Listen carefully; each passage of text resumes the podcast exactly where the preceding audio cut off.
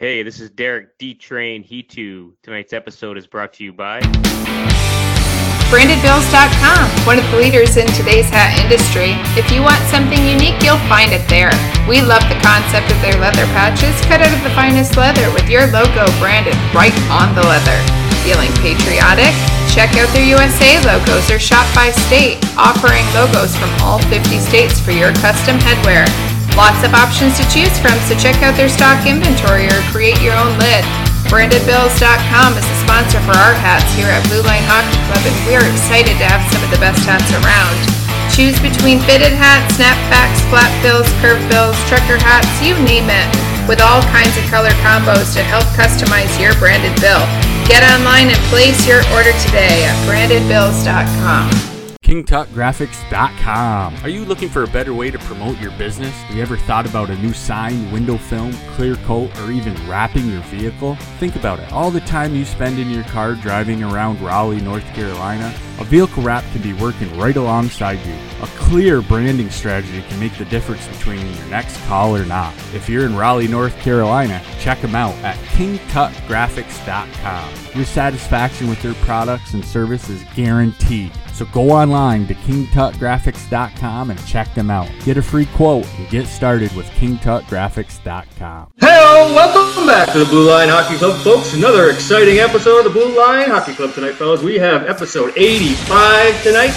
We have the producer in the house, Patrick O'Gillardy Sullivan. What's up, Patrick? Aloha. And the local nerd on staff, Robbie P. Peters. What's up, Pete? Hey, how you mama now?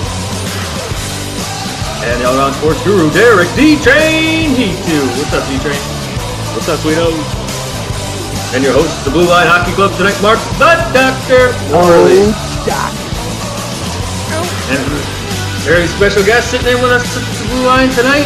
We have Jean-Luc Grand-Pierre. He's with the uh, analyst for Fox Sports for the Columbus Blue Jackets. Also played many cups of.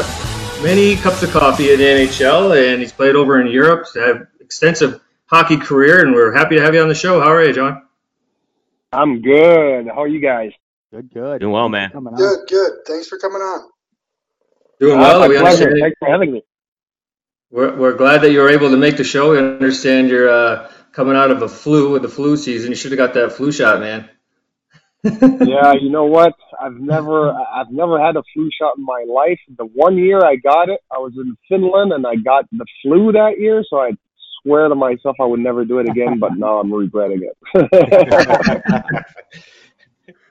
Nice. Where are so, you tonight? You uh, are you in Columbus tonight?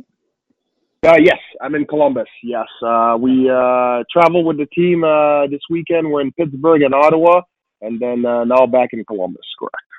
Oh, nice. So you travel right around with the team everywhere. Well, typically I don't, but uh, the, I, I usually have my show here in Columbus. Uh, well, our studio's in Cincinnati for the away game, and then the home games, I do them from the arena itself.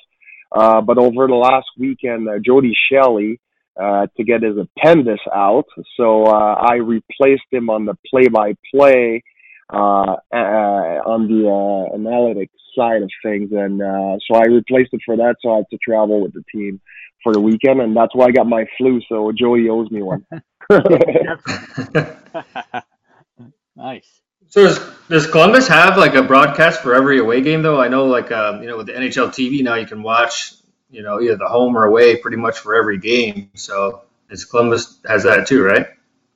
Yeah, yeah. So we cover, so uh, our affiliation was with Fox Sports, Ohio. So we cover eighty of the eighty-two games. So the only two that we don't cover are the uh, the two national uh, television ones, which we had one right before Thanksgiving against Philly, and there's one later this year. That's it. So we, we're covering eighty of the eighty-two. So pretty much go on the road uh, every every game. Yeah, every other night you're on, uh, on T V. Pretty much how it works out. J L, for all the listeners out there, can you uh, touch on your uh, hockey career just a little bit, just a quick synopsis? I know most people know who you are. Uh, you know, we're from upstate New York, Buffalo Sabre fans. Uh, get them on T V, uh, watch you a little bit. Um, big fighter. uh, you know, we're all uh, forty, forty-one on the podcast here. So back in the day when, you know, same age as you, back when hockey was tough with some, you know, the tough guy on the bench. Uh, but where where'd you start out? Um, I think you were drafted by Saint Louis and got traded to Buffalo. Yeah, so uh, it all started. Uh, so I was playing uh, juniors uh, up in uh, in the Quebec League, uh, and uh, got drafted by Saint Louis, correct? And then uh, they traded my rights to Buffalo uh, before I turned pro. So I signed my first professional contract with the Buffalo Sabres and spent uh, about a year and a half in Rochester, and then uh, probably the year year and a half in Buffalo, uh, up and down. Uh, so I, that, that's where I started, and then uh, got traded to Columbus right before the expansion draft, and I was there from uh, two thousand, well, from the original season all the way through two thousand four, actually. I think January first, two thousand four or thirty-first of two thousand three is when I got traded and went to Atlanta for a very short uh, stint, and then finished in uh, Washington, D C. Uh, after that, I left. And uh, during the lockout, I went over to Europe, and I loved it so much that I ended up staying there the rest of my career. I actually had a question about that. We we have had a few guys on the podcast that um, kind of bounce back and forth between the two leagues, N H L, A H L, and over in Europe. Um, wh- which league, like if you had to pick the A H L or over in Europe, which one would you pick and why? Is it just... Uh, Do you just like the atmosphere over? A lot of a lot of guys that we talk to like the atmosphere and the way it is over there. Hotter chick. Yeah. So Hotter chick. For me, uh, Europe was definitely uh, a great experience. So what happened is, uh, starting in like ninety-nine, like two thousand is basically where I was like uh, like full time N H L roster. So I I kind of forgot about the A H L a little bit. So from two thousand to two thousand four. You know, I didn't play in the A H L. And what I remembered from the A H L, I was like, you know, at that time I had like a wife and two kids, and I was like, I'm not going back down there. So during the lockout, decided to decide decide to go to Europe just to kind of check it out. And uh, my wife loves traveling, and my kids love traveling, and I was like, this is like the perfect opportunity for me to really show them the world and get paid for it. So we went to Uh, Germany, uh, after the lockout, I signed a contract in Germany, spent three great years there. And, uh, I'm telling you, man, the, compared to, there's no, I have nothing against the American Hockey League, but if you're a guy that's, you know, later in your career and you want to enjoy life and not necessarily get grinded down every game like the A H L used to be in a way, uh, it's definitely something that I would recommend just because the, you know, all the travel, the experiences, and learn about a lot of different cultures as well. Yeah, so over in the European leagues, is there was there in, then when you were playing, was there much uh, fighting and stuff like that going on, or was that not part of the game over there? No, it was not part of the game. I mean, yeah, I got in a few scraps here and there because, you know, there's always, uh, you know, some guys that kind of want to make a name for themselves, although it's really not part of their game there. But, uh, yeah, I'm not going to lie, it didn't last too long. I would say probably one fight every two seasons. And, uh, you know, it's uh, over there, it's so different because it's out of character. So, you know, if there's a fight in the game, it, it's all over national news and papers. And, you know, you make a reputation for yourself pretty quick there. Yeah, I bet. Yeah, it seems like the N H L is kind of going more towards that, that European style of uh, the fighting has, isn't in the games as much. And there's still, I mean, I've seen some scraps actually in the past few weeks. There's been decent amount of scraps in the games I've been watching. So, I mean, it hasn't left the game, but it, it's not like it used to be. It's not the enforcers on the bench. Well, the Stanley Cup last year, you know, the the two teams that were in the Stanley Cup finals didn't have one fighting major. I think that was the first time ever. It's it's hard to believe for me. Ever, ever. Right. That's kind of a that's kind of crazy uh, to really think about it because uh, so like if I look back at like even my career when I was in uh, in junior, I wasn't a fighter at all. I mean, if I had to, I'd drop the glove. But I remember my first year in the American League, and we had a really really tough team back then, and I was like, oh, this is like man's world. This is not, you know, juniors anymore. And, uh, you know, the minute you win, hit somebody, you know, you have a Dennis Bonvie or like some kind of tough guy that come and test you right away. So I kind of, I literally just started fighting in the American Hockey League. And I still remember the, the, the scouts in Buffalo would come and they'd be like, dude, we didn't sign you to fight. You need to play hockey a little more. And I was, so it was kind of a big adjustment. And now I look at the games and I'm like, gosh, you can get away with pretty much anything. And there's literally, you have no one to answer to. I'm like, I would have been a, quite the player, maybe. Maybe not. I was, J, JL, I was I was just commenting before you came on, speaking about like guys can get away with anything. I was talking about Jack Hughes a little bit for New Jersey, and I was watching a little bit of the game before I came on here tonight. He looks like a twelve-year-old kid on the ice. I, I don't know how, like, I think to myself, like, back in the day, this kid would have got murdered. I mean, he would have, you know, like, somebody would have ripped his head off. But um, murder. Yeah, I mean, for real. I mean, he just he looks like, you know, like, the youngest kid I can find in town skating out on the, I mean, don't get me wrong, he's got massive skill level, but it's just bizarre to see a guy like that out there dangling. Somebody would have took his head off back in the day. Yeah, there's no doubt. And I think one of the big things that really uh, changed that movement of uh, not only of youth, and but especially size and weight in the N H L is, uh, you know, with all the new rules, and it's not just about the fighting. There, it's like the actual physical part of the game is kind of going away because uh, basically as a player, offensive player, if you have the puck and you're not looking in the direction of the guy that's about to hit you, he's technically not allowed to hit you anymore, right? So, you know, you look at a guy like Scott Stevens, who made his living just clipping guys that, that weren't aware of him coming. Uh, you know, those are all illegal hits now. So it, it, as you see this younger generation come up in the league, and I'm talking at all pro level, it's incredible to see how, you know, almost unaware they are in their surrounding because they know that they can't get hit. You know, myself, even like you guys talk about playing men's league, I play men's league and I never cut through the middle because in my mind, it's still a no-go zone unless I'm completely clear. I'm not doing it because, yeah. you know, I just can think of elbows and elbows and sticks coming across my face over the years. For sure. Yeah, Drew yeah. Doughty was Drew Doughty was just interviewed I recently, and I saw him. the The girl that was interviewing made the mistake of saying, you know, like talking about, you know, fighting getting phased out of the oh, game. I saw and he, that. I saw yeah, that. Yeah, he kind of lost his, kind of didn't lose his cool, but he was like, man, there's a bunch of rats out there running around on the ice. We can't get rid, can't get rid of fighting, or else these guys aren't going to be held accountable. So. Yeah, it's yeah, true. Yeah, yeah. It's um, probably referring yeah. to Matthew, Matthew Tkachuk. Yeah, him and Matthew Tkachuk went at it. Yeah, yeah, yeah, and those are two big boys, and they they both can handle it, obviously. But yeah, there's uh, you know, it's got to be challenging, especially for the older players that kind of lived through the end of that era where it was, you know, a completely different game.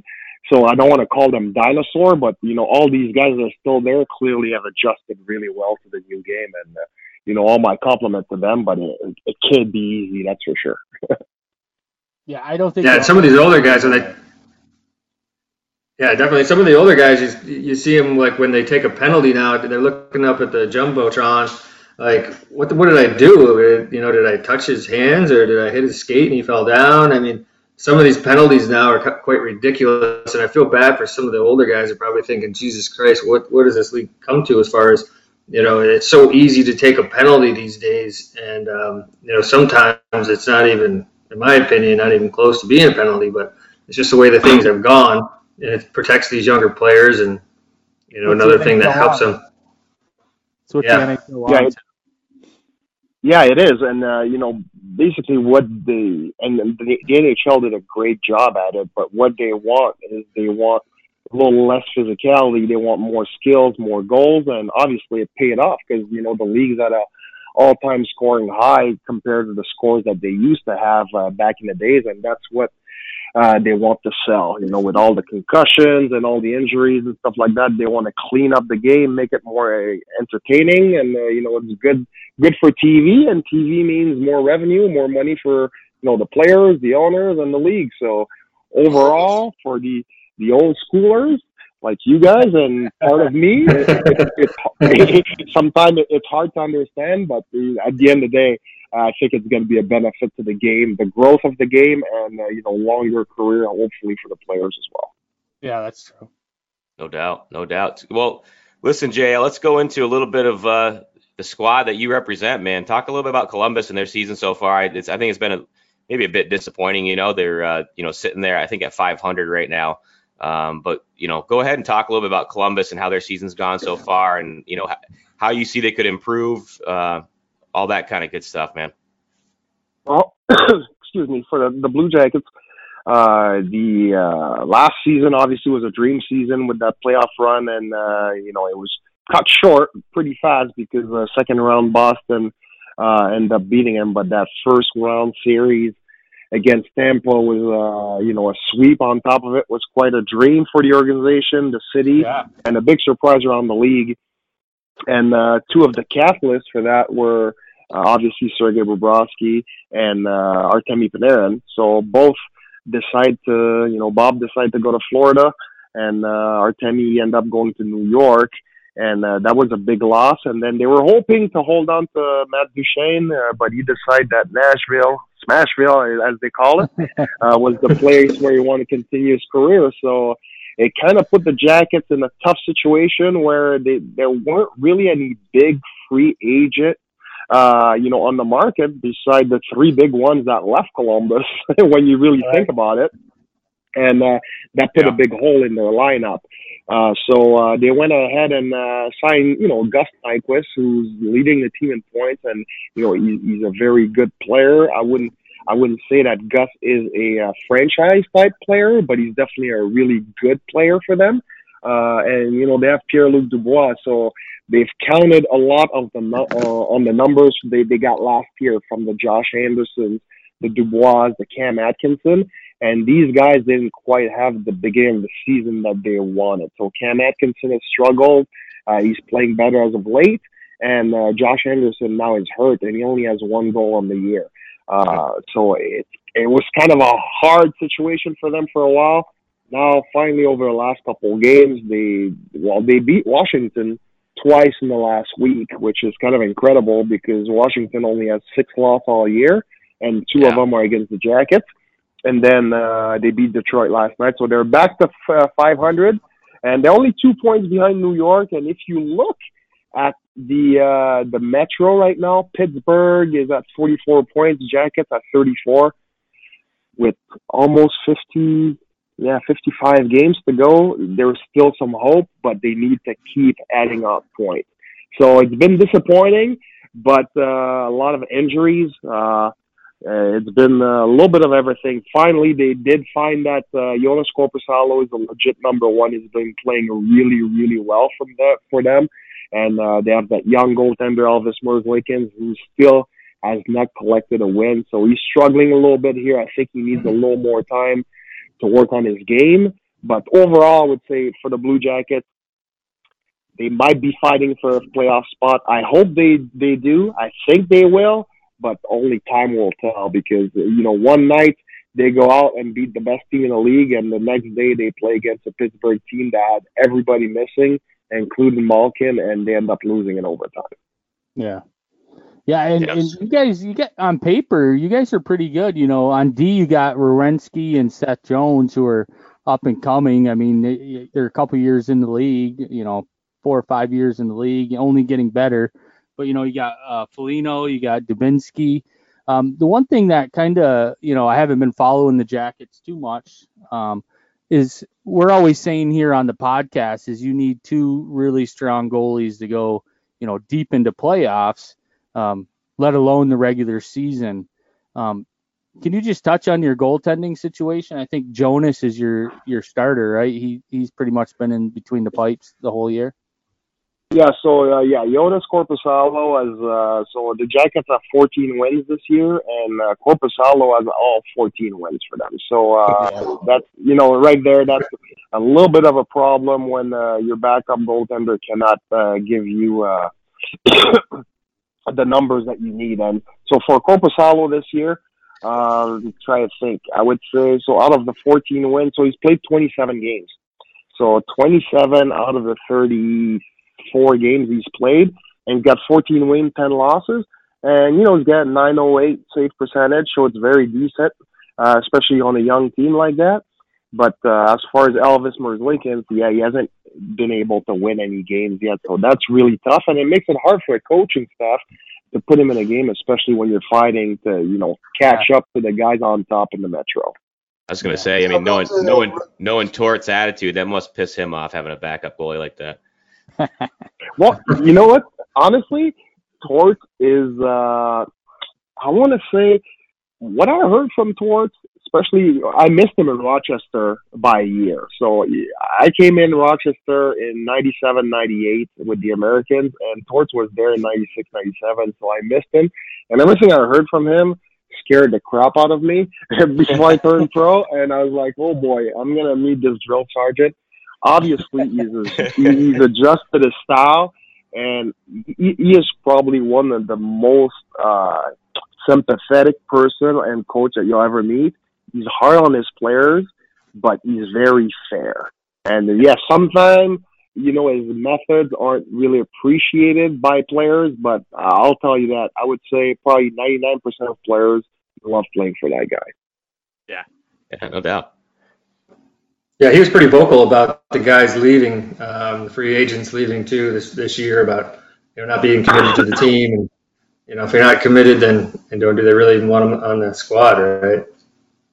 Yeah, and, you know, that that's obviously he's an emotional guy, and he let his emotions speak uh, for himself and for, you know, I think he's really adopted Columbus as uh, almost like his second home, and uh, he really cares about the community, and seeing these guys leave, saying that they want to leave to go win was uh, kind of like twisting a knife in a wound there, because it's like, well, you just swept the best team in the league in four, and now you want to go somewhere else to win.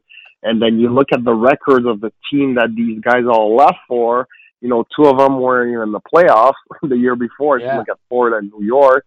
And then Nashville, who obviously they are a contender, not doing so great uh, as of late. But again, uh, as a free agent, you have the right to go wherever you want, get the money you want. But for these guys, honestly, it was not about the money, because Artemi Panarin had offers from Columbus that were really high. He had offers from Florida that were high. The Islanders were higher than the Rangers, but he really wanted to be in New York City with the Rangers, so you can't fault him for that. Yeah, some players just want to go to, you know, Broadway, the big lights. So uh, if, if, yeah, they yeah, yeah. if they all would have stayed there, I mean, you guys would have been one of the top teams in the league, I believe, for sure. Oh, for sure. There's no doubt about it. Uh, and, you know, obviously a team on paper and what they are on the ice is two different things, but I think they had a really good mix.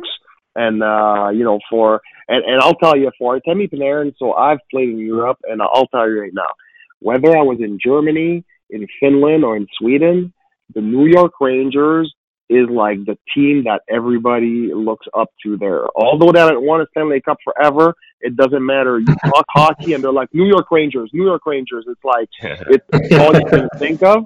And all those young kids, that's all they think of is the New York Rangers. So having lived it myself when I was in Europe, and I'm like, why the heck are they talking about the Rangers? They suck. But I get it. I hear you. Uh, that's good stuff. Yeah, but I mean, how do you feel? How do you come back to losing, like, you know, some, what is it, three of your best players, you know, as far as coming back? That's such a huge hole in the lineup. Um, to replace that within a short period of time. The rebuilding. Yeah, I mean, yeah, it, it's, uh, you know, it's not a complete rebuild because, you know, so you have Zach Werenski and Seth Jones, they're all-stars, right? Cam Atkinson was an all-star as well. You have a lot of good players that are returning, but when you think about the elite talent yet on the lineup that just, like, all of a sudden is, like, gone through your lineup, that's where it hurts. Uh, they got a lot of young guys coming in. Uh, that are very promising, but sometimes with young guys, it takes a while to really get going. You know, there's not too many guys that can jump in the league, uh, you know, at twenty-one-year-old or at nineteen-year-old and be instant superstars. You know, there's maybe one or two a year, and, uh, you know, uh, the Jackets don't have that guy right now. Yeah, I mean, you look at it, you honestly look at, you know, after I'm talking to you here a little bit, um, you look at teams, you know, from an outside looking in, you look at the standings, and you're like, oh, their coach is probably going to be on the hot seat, but you got to give a lot of credit to John Tortorella for you know, take, taking a team that has lost, you know, the pieces they've lost and continue to sustain, you know, at least at least a level of uh, um, success that's keeping them at five hundred at this point. So, and like you say, they're not not that far out of a wild card spot at this point if they can kind of hang in there. But um, kind of a testament to the coach right there. Yeah, it is. And uh, you, you hear about, you know, this whole coaching carousel going on and coach starting to get fires for a different reason and for performance as well. And his name really hasn't been brought up. And that's one of the reason why people realize, like, how depleted the lineup has been. And then obviously, you know, they're dealing with crazy injuries left and right as well. So, yeah, I mean, I think he's doing a great job.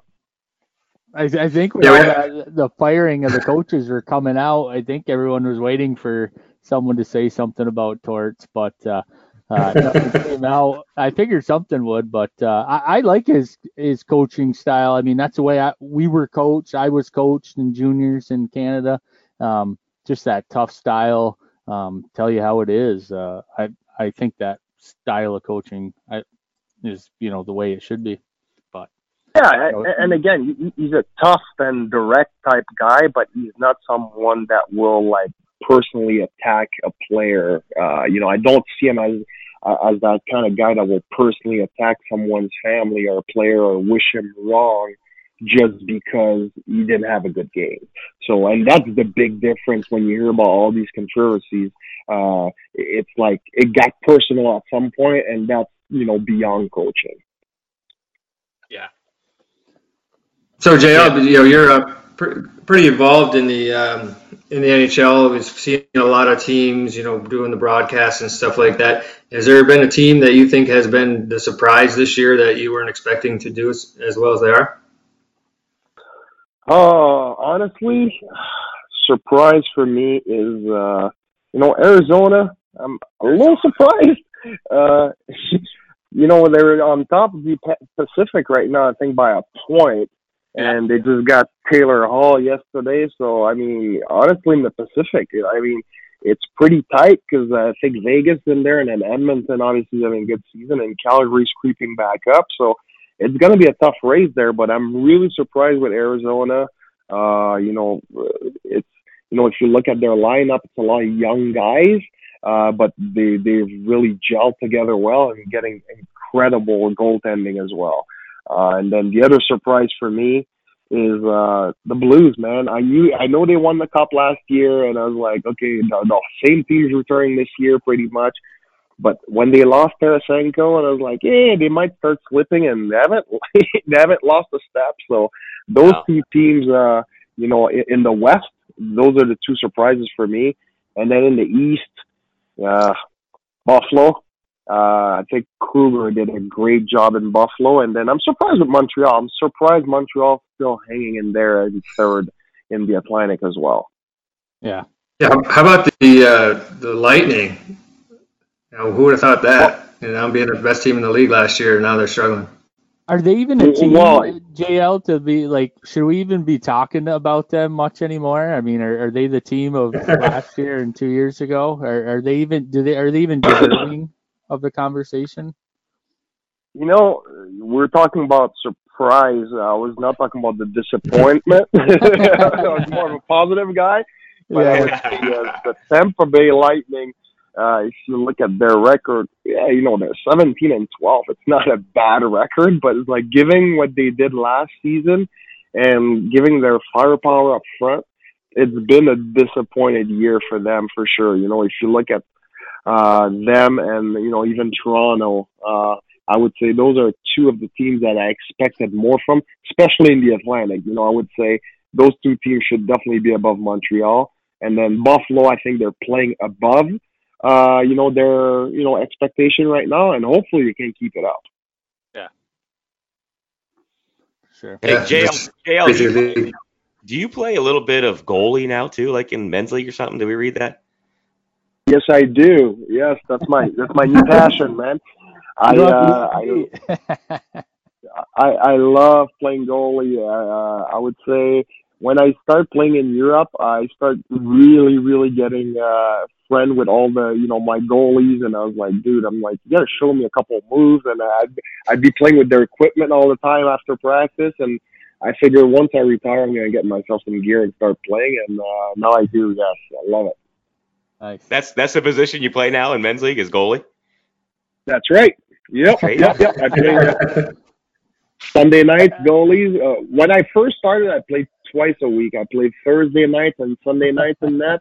Now, uh, well, during the season with the broadcasting, I don't have time to do, but we have uh, alumni skates there at the, on game days with the staff, and uh, sometimes I'll put in the goalie gear as well for those. But man, those shots come hard because those all those are all former NHLers. So yeah, those hit you, and uh, you, you get the call for a couple of minutes after it hits you in the chest. What kind of style do you go down? Or are you a stand-up goalie? You stand up for everything?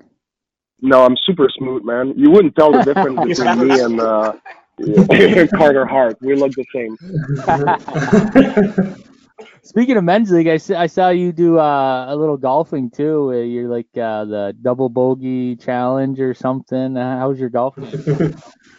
Oh yeah, so the, yeah, uh, golf is another passion of mine this summer, and that's uh, me and uh, two of my buddies. We. Uh, We went up to Michigan uh, this, uh, I think it was in September. No, no, it was in August. And uh, we went up and rented a cabin and played like five or six incredible courses out there. And uh, so, yeah, we called our outing the Triple Bogey Invitational. Because, uh, we're, all, we're all golf hacks.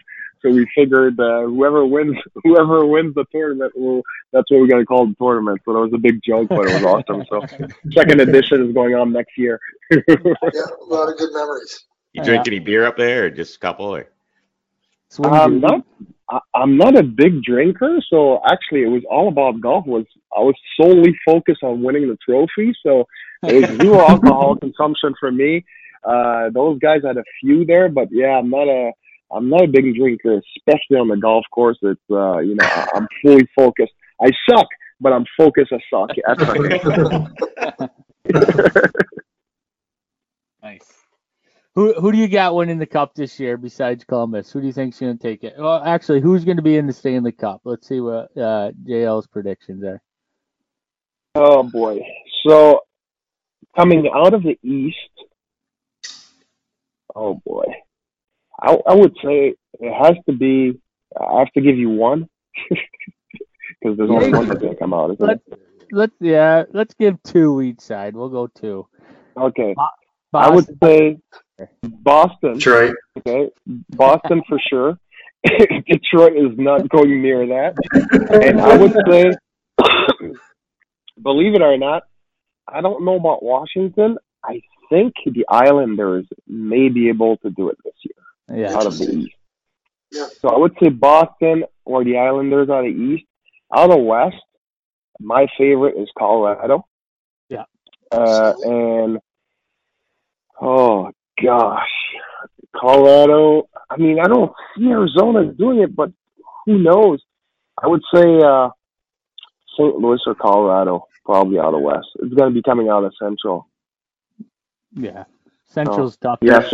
I got I got yeah. Colorado winning the cup this year, and if they if they got Taylor Hall, I thought that was a shoo-in for sure. But with uh, with the firepower that Colorado has, I mean, they're just getting better and better every game. Yeah, so they're getting better and better every game, and the worst part about it is like even when they had all these guys missing, they kept winning. So you know, Jared Bednar. He's actually, I played with in Rochester. I don't know if you guys remember him. Old Jared Bednar was a D there I in Rochester back in my days. Yeah, so he's uh, he's doing an incredible job with this young group. It's un- unreal. Yeah, yeah. They picked, they picked up Cale Makar last year. What a pickup there! I mean, I know he got as of late, but what a huge addition there—a young guy, and you know, with the firepower they already had, and picking up an offensive defenseman. Um, you know, the power play is fantastic. You know, I just see see good things every time I watch that club.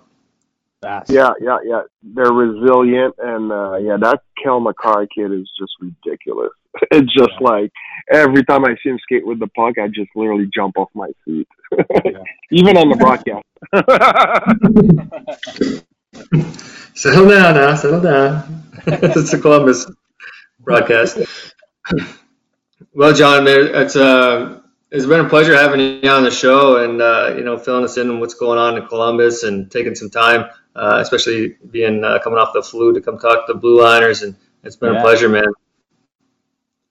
All right, guys. Hey, uh, to all the men's league players out there and women, remember, guys, yes, it's not the N H L, so there's no fighting. Take it easy. We all got jobs to go to the next day, all right? So take it easy.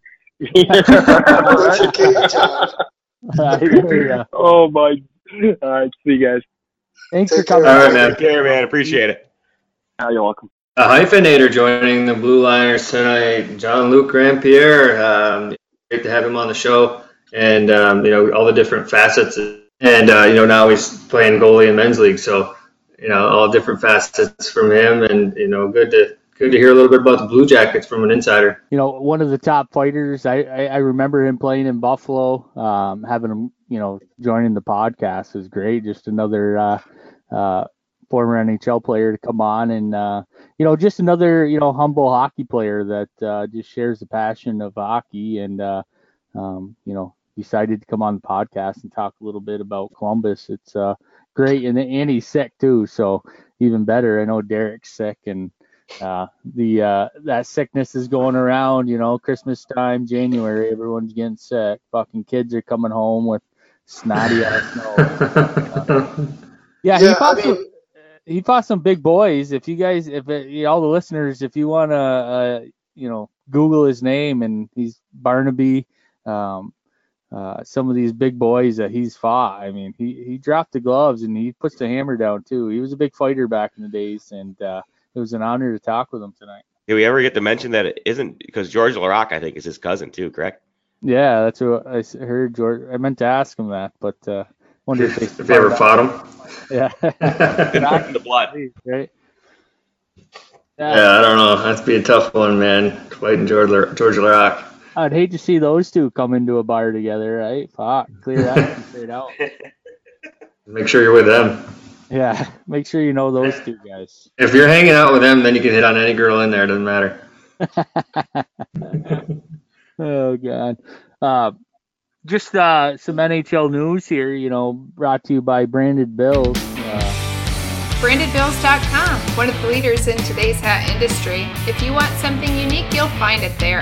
We love the concept of their leather patches cut out of the finest leather with your logo branded right on the leather. Feeling patriotic? Check out their U S A logos or shop by state, offering logos from all fifty states for your custom headwear. Lots of options to choose from, so check out their stock inventory or create your own lid. branded bills dot com is a sponsor for our hats here at Blue Line Hockey Club, and we are excited to have some of the best hats around. Choose between fitted hats, snapbacks, flat bills, curved bills, trucker hats, you name it, with all kinds of color combos to help customize your branded bill. Get online and place your order today at branded bills dot com. This whole, I know we touched on it a little bit, but uh, Taylor Hall going to Arizona is huge. I, I know there he's kind of a, a rental, right? Um, but uh, I think the Arizona Arizona is looking to win the Stanley Cup this year. I mean, they're putting all their chips in. You, you look at that roster, and you know I was kind of looking at the roster tonight, and uh, you know with the addition of Taylor Hall. And without even mentioning Taylor Hall, I don't know how, you know, the N H L news and all these N H L analysts weren't talking about Arizona. I mean, they got a legit squad going here um, that could uh, win the cup. I mean, they're doing great down there. Now they put him in there. That's, you know, they're one of the uh, top teams in the league for rushing, rushing the puck. And that's Taylor Hall's, you know, go-to uh, fast guy, digs down deep. He had the assist on the O T winner against San Jose the other night. Um, I don't know if anyone saw it, but he kind of battled for the puck behind the net, um, got the puck and, uh, you know, dished it out front for the uh, game winner. Yeah, you know, it was a nice goal. Yeah. Um, you know, as far as Hall goes, I, I think Arizona is, it's one of those, you know, we, we talked about horse races and coming out of the gates where we're I don't know how many games in, thirty-five games in, and um, you know Arizona started out slow, and I, w- I kept saying there's somebody to watch, they're a team to watch, they're a team to watch, and then I kept on. Um, but it was funny, J L said that, you know, Arizona was a big surprise to him as, you know, leading the Pacific right now. I just think when you think about hockey, you just don't think about Arizona. You know what I mean? Still, but yeah. I mean, they even have, I mean, their goaltending, Darcy Kemper, um, is a hell of a goalie. I don't know if you guys watch many games, but he's really a hell of a goalie. And, you know, it also, you got that, the Phil Kessel effect, man, wherever that guy goes, they just seem to win. I don't, I mean, Hot Ducks. It's just weird, though. I mean, wherever he goes, they, they really do seem to do well. So um, I know my voice sounds like shit, but this is uh, it's, they're they're really a fun, really fun team to watch. And uh, I I actually I mentioned them a couple of times earlier um, in the season as well. That I just really enjoyed watching them. And you know, the, the Garland, Connor Garland, um, he's really fun to watch too. Small little guy that dangles out there too. So. They're kind of built – they're they're one of those teams that are kind of put together the right way, and I don't think from what I've been hearing that uh, the G M out there is done making moves either. So, yeah. So, so what do you guys – I was just going to say, what do you think about what Jersey picked up? Like, do you think that was like a good move for Jersey as far as, you know, they got a, what, a first-round pick and a third-round conditional? Uh, the conditional pick, I believe, is based on whether uh, – how far Arizona goes into the playoffs. They can – Yeah. Bump that up to a first round, first round pick too. Um, you know, it, is that something that you think that they should be looking for a first round pick, or they should be looking for somebody that can come in and produce now? Um, uh, you know, some kind of, you know, Taylor Hall, you should be able to get another stud player from somebody else that, you know, maybe doesn't need the well, defenseman. Or I heard that uh, the Taylor Hall's agent didn't even. Um, you know, talk with Ray Shero of the uh, the G M of New Jersey Devils. Sounded like he didn't even want to re-sign with Jersey. He wanted out. Um, they didn't even offer him a contract because no one even, you know, came forward to the table and said, you know, this is what he's looking for. Can you match it? They didn't even do that. They uh, just pretty much uh, test tested out other teams to see what they could do. It sounded like he wanted to go elsewhere, obviously. And uh, uh, New Jersey's retaining fifty percent of his contract. Um, but, I mean, this we're we're not talking about some random guy. This guy was a first-round draft pick. He was a Hart Trophy winner, the M V P of the league. Um, this, this kid's nasty, and for what he's going to add to Arizona is huge. So I don't know what New Jersey um, – there's not much they could have done, right? Uh, you know, they were waiting for the agent to come to the table. He didn't come to the table, so – they had to get rid of them. But, yeah, hopefully they can pick up someone. I mean, at the at the beginning of this year, you know, with, uh, you know, everything that happened with Jack Hughes, P K Subban, um, we, we even us here on the podcast, we thought, damn, New Jersey's going to be good. But uh, it's not happening at all. So who knows what's going to happen. Ray Shero might be on the hot seat here in another uh, this time next year when we're talking. Yeah, I don't know. I think we. I think you're seeing two teams on the opposite end of the spectrum. So Arizona is kind of a more established squad, right? So uh, New Jersey is they're on a they're kind of on a, a rebuild, like a you know it's, they're going completely youthful. Um, so to to grab some picks is kind of where they want to be going anyway. So yeah. And there's rumors out there that they're not done dealing yet either. I don't know if they might be dealing Simmons or um, you know somebody else away to. Change your squad up even more, which you can't blame them. I know as far as coming into the you know trading part of the season, you know if you're not winning and you got all these there's something guys that, Jersey.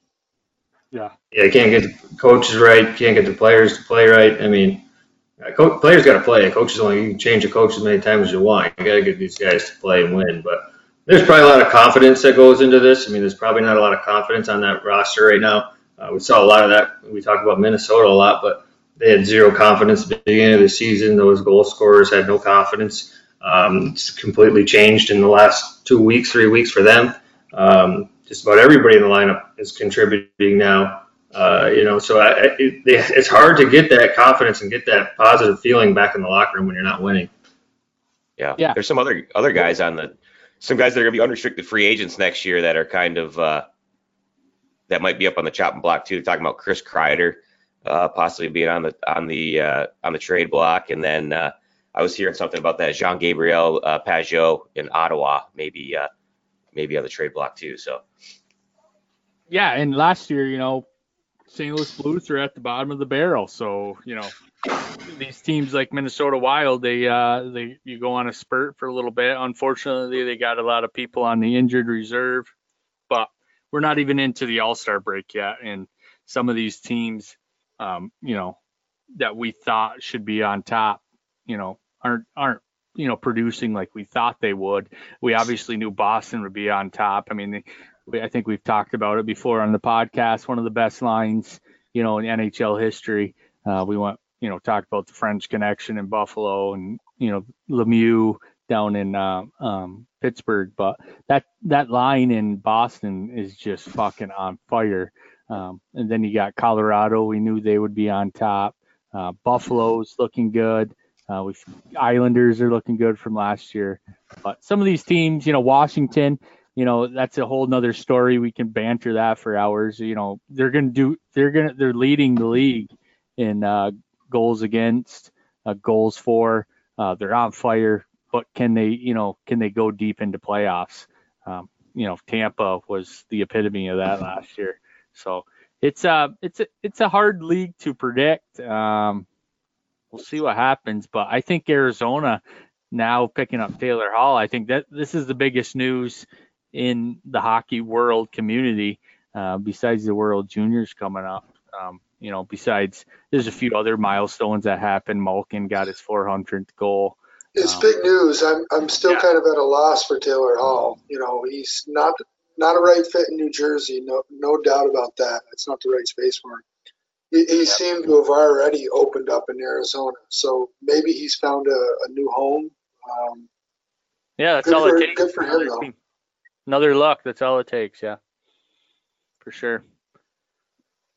But, uh, yeah, we'll go through these standings a little bit, see if they've changed much from uh, last week. I mean, I'm sure they haven't changed too much, but, um, you know, as far as if somebody wants to start with uh, – maybe start with the Central League. I know that's kind of been one of the hot leagues. If you look at who's been winning in the N H L, it's been it's been these Central teams. Um, yeah, I mean, you know, we, we talked about Blues. Colorado a bunch tonight, and you know they're plus twenty-eight on the goal differential.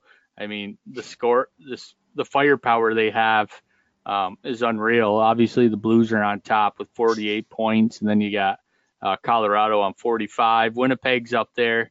Um, Dallas, Nashville, uh, Minnesota, and Chicago still down there at the bottom.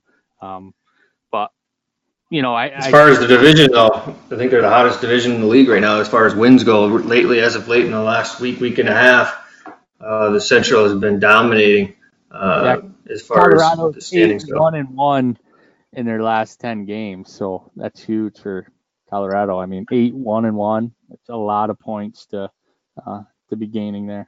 Yeah, Dallas has been playing well. You know, the Minnesota's been playing well. They've been winning a lot of games. I mean, even uh, Chicago's been pulling out some wins. So, um, you know, that be, that division is going to be a tough one um, to get up towards the top to get to that wild card spot. Yeah, Minnesota's had a lot of injuries too. Uh, their main goalie's been out. Uh, Spurgeon's been out.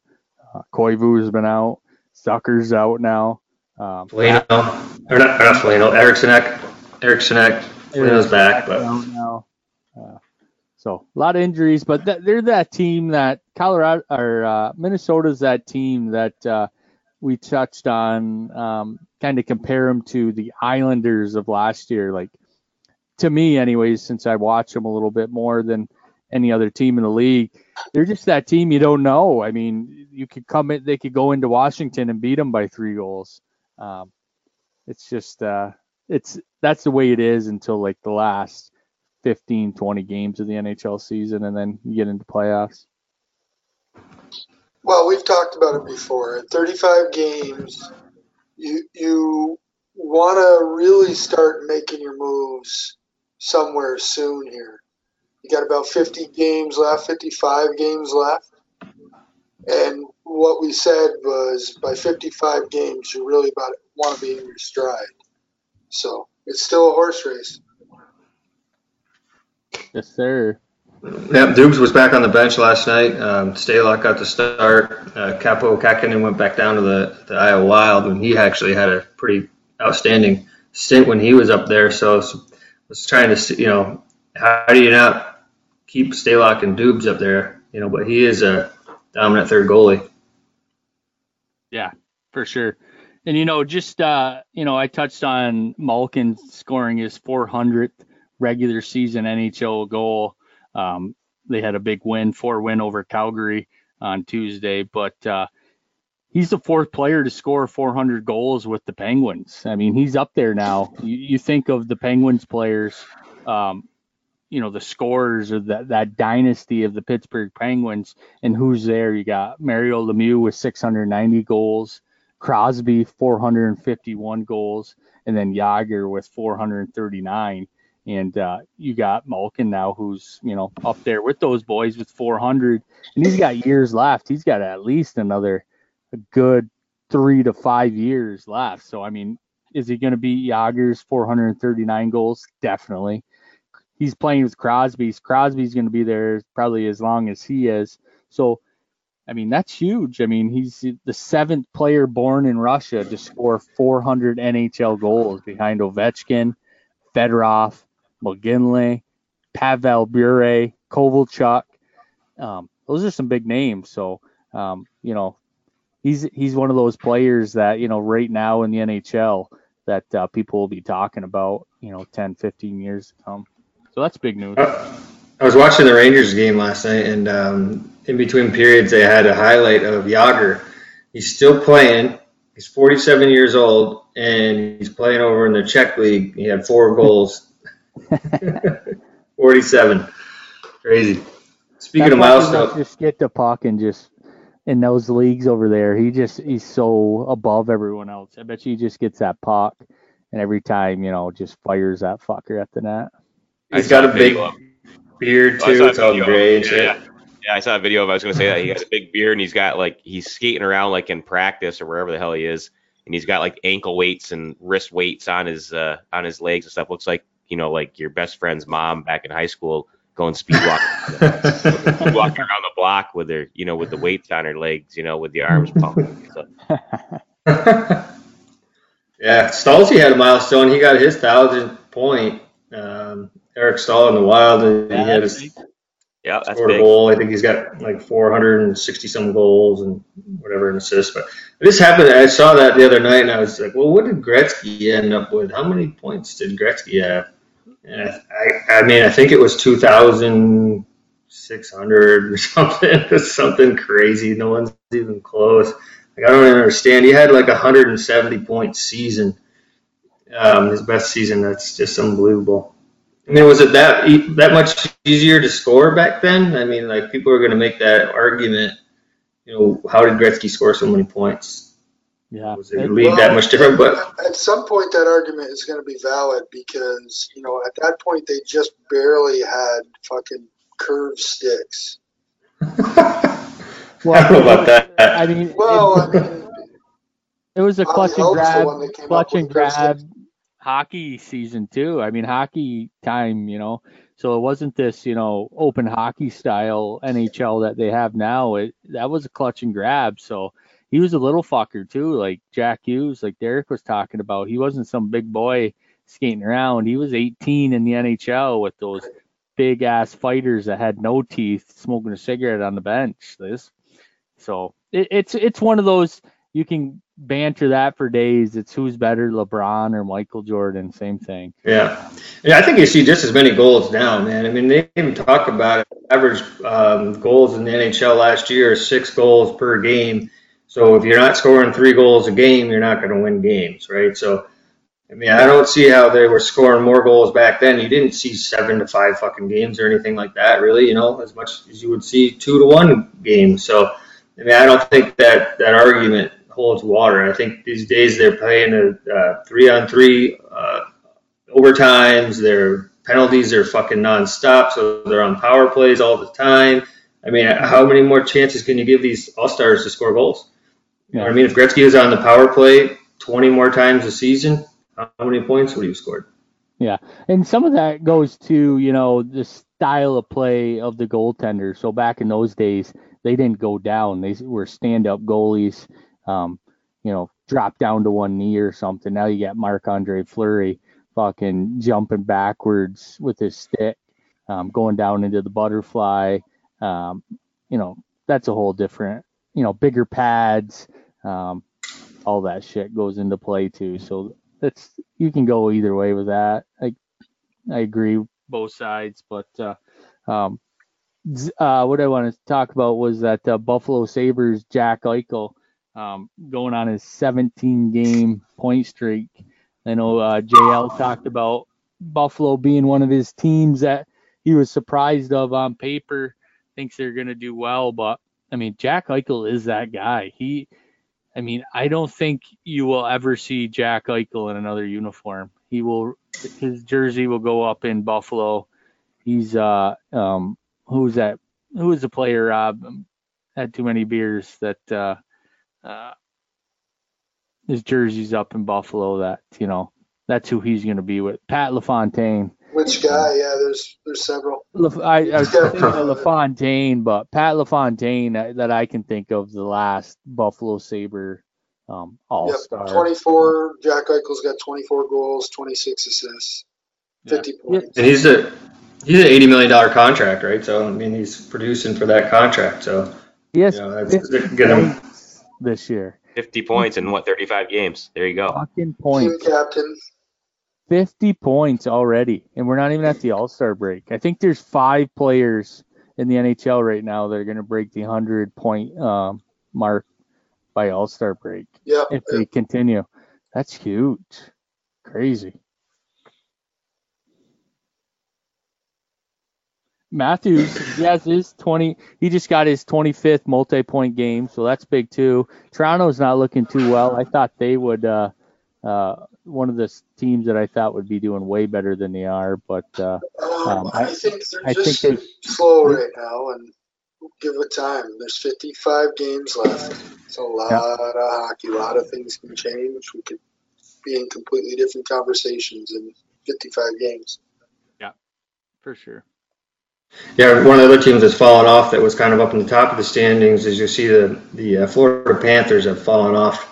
Um, from their hot streak, uh, they haven't been winning that many games as of late, and they've fallen down into the bottom of the barrel there. So we were thinking that they might be one of those teams that was going to surprise us this year and, um, you know, be the new Lightning in that division, but uh, they've fallen off. So let's see what happens I with see, them. Uh, Svechnikov of the Hurricanes scored another lacrosse tile. I, I was going to say that. I, I brought it up uh, with Stalock. And I thought it was Aho, but it was Svechnikov scored the, the lacrosse yeah. down goal again. Again, yeah. Yeah. Okay. Yeah. Somebody was talking. I, don't, who, I was watching something. And they were talking about that, and you know, I think it, actually it might have been Rob in our last podcast. It was, I think you were saying to Stalock, well, do you have to look out for that now? Yeah, yeah. You know, our guy, our guy's going to start using that as a as an That's opportunity to score. That's the second time he's he's done that. That's crazy. Yep. And these guys are skilled enough, you know, not saying that he's the only one that can do it. I'm saying that there's a lot of guys that can probably figure out how to do that fairly quickly with the uh, hands and the skills that they have. So do they start practicing this stuff in the off season? You know, do we start seeing that a little more? Our goalie's got to hold that pipe when they're behind the net. Stand tall. No doubt. You think Florida would rather play on the road than at home so they don't hear like an echo when they're playing? Here, like it reminds me of the, the boards at Bonnie Castle uh, rink in Hay Bay. It was just hollow throughout there. I played I played a summer team up there, God, in ninety-five, ninety-six with Bonnie Castle Kings, and that arena was just fucking just hollow. So you hollow. shot the puck at the boards, and it just and when you skated, it made a hollow sound too. But uh, yeah, I don't know. I.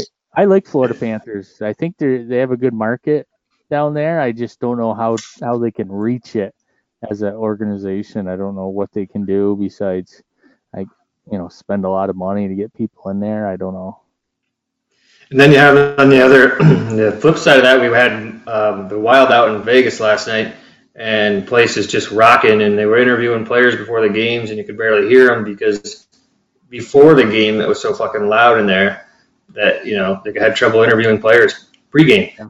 You know, so that's a team that's only been in the league a couple of years, and they're filling the seats with electrifying fans, and they're getting with tons of, like, away fans, you know, which is kind of odd because obviously Vegas hasn't had a team, you know, so that they have tons of away fans at the games too. So even when the away team scores, it's loud. So, I mean, it's it's kind of crazy that a team like Vegas two years in already has a huge fan base and they're packing their arenas. And uh, it'd be exciting to see what happens up in Seattle. And I think they've actually, I think they committed on a name. They just haven't announced it yet, something I saw. February. And I think they're going to, a lot of coaching rumors are going on right now, too, about who's going to be picked for the coach. So yep. We're going to see some news out of Seattle pretty soon. I see uh, Gary Bettman uh, was at the stock exchange um, on the seven, on yesterday, and uh, Anheuser-Busch now is the official sponsor of the N H L, Budweiser. Bud Light, Budweiser. Yeah, and you know, that I think that is like one thing that you can judge, like how well a, a, a sports organization is doing if you get Bud Light as a sponsor. Yeah, because Bud Light is the sponsor of any established, well-managed sports team or sports organization, right? Like Bud Light is like the premier sponsor of N F L for many, many, many years because that's the premier league for an audience and T V rights. So if you have Bud, Budweiser coming in and spending money on the N H L, you know, that's just going to open the door for other big-time advertisers. And if we look at it, you know, we had a broadcaster on tonight. You could watch your favorite team in any city at any night, whether, wherever they're playing, on their home broadcast, right? So, I mean, how often could we do that when we were kids, is actually go on and watch our favorite team, but also listen to the broadcasters we wanted to listen to. Right, so that's pretty amazing that every team is broadcasting every game. Like before, you'd have the home team would broadcast the games, yeah. or you'd have it on a national televised thing, and there would only be five games on a night or, or a week or whatever.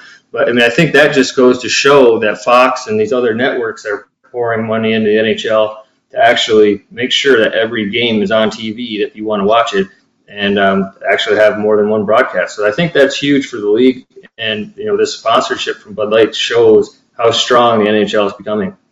Yeah, I'm with you on that for sure. Yeah, so who's next? You know, who's the next big sponsors?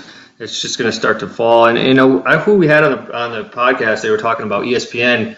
Um, I think it was Steve actually.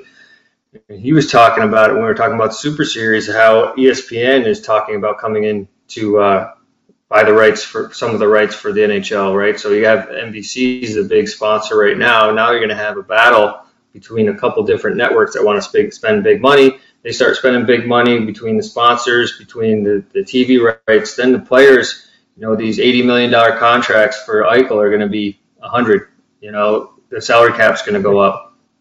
You know, it's just this is the nature of the beast, so it's good for hockey. Yeah. Football, baseball, yeah. Basketball, that's the way it is, yeah. Well, hockey, I think, has always been the fourth, you know, not in our minds. Yeah, yeah. But most most American Uh, sports fans probably view the N H L as the fourth uh, most dominant league. You know, obviously the M L B and N F L, and then the N B A, right? So the N H L is slowly creeping up to being that one of those. Good for business. You know, they, in the podcast. They've been bringing it back since since the lockout, when it really fell off, when they had that lockout and they lost a lot of fans. You know, and I think ever since then, it's been the, the battle to bring it back. So. I mean, it's great, great, great for people like us that, that you know, live on, uh, you know, hockey news and stuff like that. No, it's great. It's good. It's all, it's all good. You know, if if, if it keeps going that way, are we going to see more teams too? So, uh, yeah.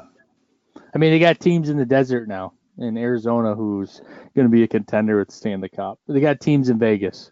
I mean, come on, fuck, would have thought that. When we were, so you think Vegas is going to be like the next big sports town? You know, getting an N F L team, we got an N H L team. Well, I just had uh, you know, friends and family members out in Vegas uh, attended the Minnesota Wild versus the uh, Knights game. And, you know, I, I got in a conversation with one. You know, just what you said earlier, Mark. That you know, you get teams in that, in you know, away teams in the uh, arena, and uh, it's almost a fifty-fifty split. Half are uh, Vegas Golden Knights and half are the away team. Um, just people go there to, you know, have fun and see shows. So, I mean, constantly. I don't even know what the average, how many, what the tourists are a day in Vegas, but it's got to be, you know, hundreds, a lot. Um, why wouldn't you just buy a ticket? You know, everyone's sports fans that go to Vegas, you know, um, buy a ticket to go to the football game, buy a ticket to go to the hockey game. Fuck it, we're here. Yeah. Um, so you don't need that down in Florida Panthers. You don't have that, you know, you, you need to get, you know, those season ticket holders or, you know, retain those, those uh, fan base out there. You, it's, it's just like, you know, turnovers every day, something different, someone different. So that's huge for Vegas. And I, to be honest, I don't, can't believe there's not, hasn't been a team out there sooner than two thousand nineteen, two thousand twenty. Yeah. And the Raiders are going there too, right? Yeah. Yes. Yeah, they're actually starting uh, construction on the stadium. Um, I heard uh, the people that went out there and saw the, con- the all the construction equipment. Yeah, I mean, they're going to be playing there next year, so they better be ready. Unless I don't follow basketball, but they don't have any basketball out there yet, right? Not yet. Not yet. But, like, you know, what what they've done, you know, you were talk, talking a little bit about uh, Florida Panthers struggling to, you know, fill up the rink is, you know, they they've they've put, you know, Vegas influence into their hockey games, and they put on a kind of a show there. I mean, before the game, yeah. They got a big light show, you know. So what you're doing is you're get and you're talking about, you know, a lot of opposing teams' fans going to the games. It's because they've created an atmosphere where, you know, people are in town gambling or whatever. They're hockey fans. They want to go see a show, and they're making they're making the hockey game a, a show at the same time as it is a game. So um, exactly. they, they've done it. They've done a really smart thing out there, and on, on how they've captured a market. And, you know, maybe Florida, you know, can start kind of, you know, taking some notes on that and see, you know, how they can, you know, pull some fans in off the beach. So get some casino. Yeah, it was driving yeah for drive me nuts it would drive me nuts watching a Vegas home game in the playoffs last year. It fucking sucked. They turned the game on, a half hour later the fucking game was started. Like, Jesus Christ, I don't need to see this fucking knight flying around from the ceiling anymore. Let's play some hockey.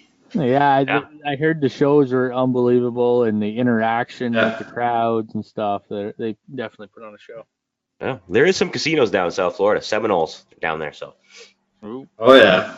And yep. No, down, down in South Florida though, they have. Uh, I think my my mom used to oh, work at a Florida casino Seminoles. When she was down there. She uh, they they have quite a few casinos actually down in that area. I've so. been to a couple. Yeah. Yeah, yeah. So uh, they got to start figuring out, man. They got to make the Florida Panthers a little bit more attractive place to watch some games. Yeah, I think there's a lot of a lot of Florida sports. I mean, I don't think they have a lot of, uh, you know, where's it, the Marlies or whatever, and you know, even the, the Dolphins. You know, I, I don't think they, you know, I think they all struggle a little bit with sometimes getting, especially the baseball team and hockey team. Florida, the football is a little bit different, even though they suck. Yeah, uh, but the product on the product on the field and the ice has been shitty too, which doesn't help anything. But you got to think about it. I mean, you're if you're in Miami and you're going to go watch a football game, man, you're going to sweat your nuts off the whole game, you know. So um, it's it's tough. I mean, it's you know, you talk about being up here in the cold and shit like that, but you know, a lot of people go into those. I know I talked to my aunt who lives down in South Florida. You know, it's tough when they go to those uh, Miami games, man, and it's eighty-five, eighty-eight degrees with humidity, and you're getting baked in the sun watching that thing, and they're losing twenty-one nothing at halftime. I mean, the place is gonna place gonna empty out pretty quick. So yeah, for sure.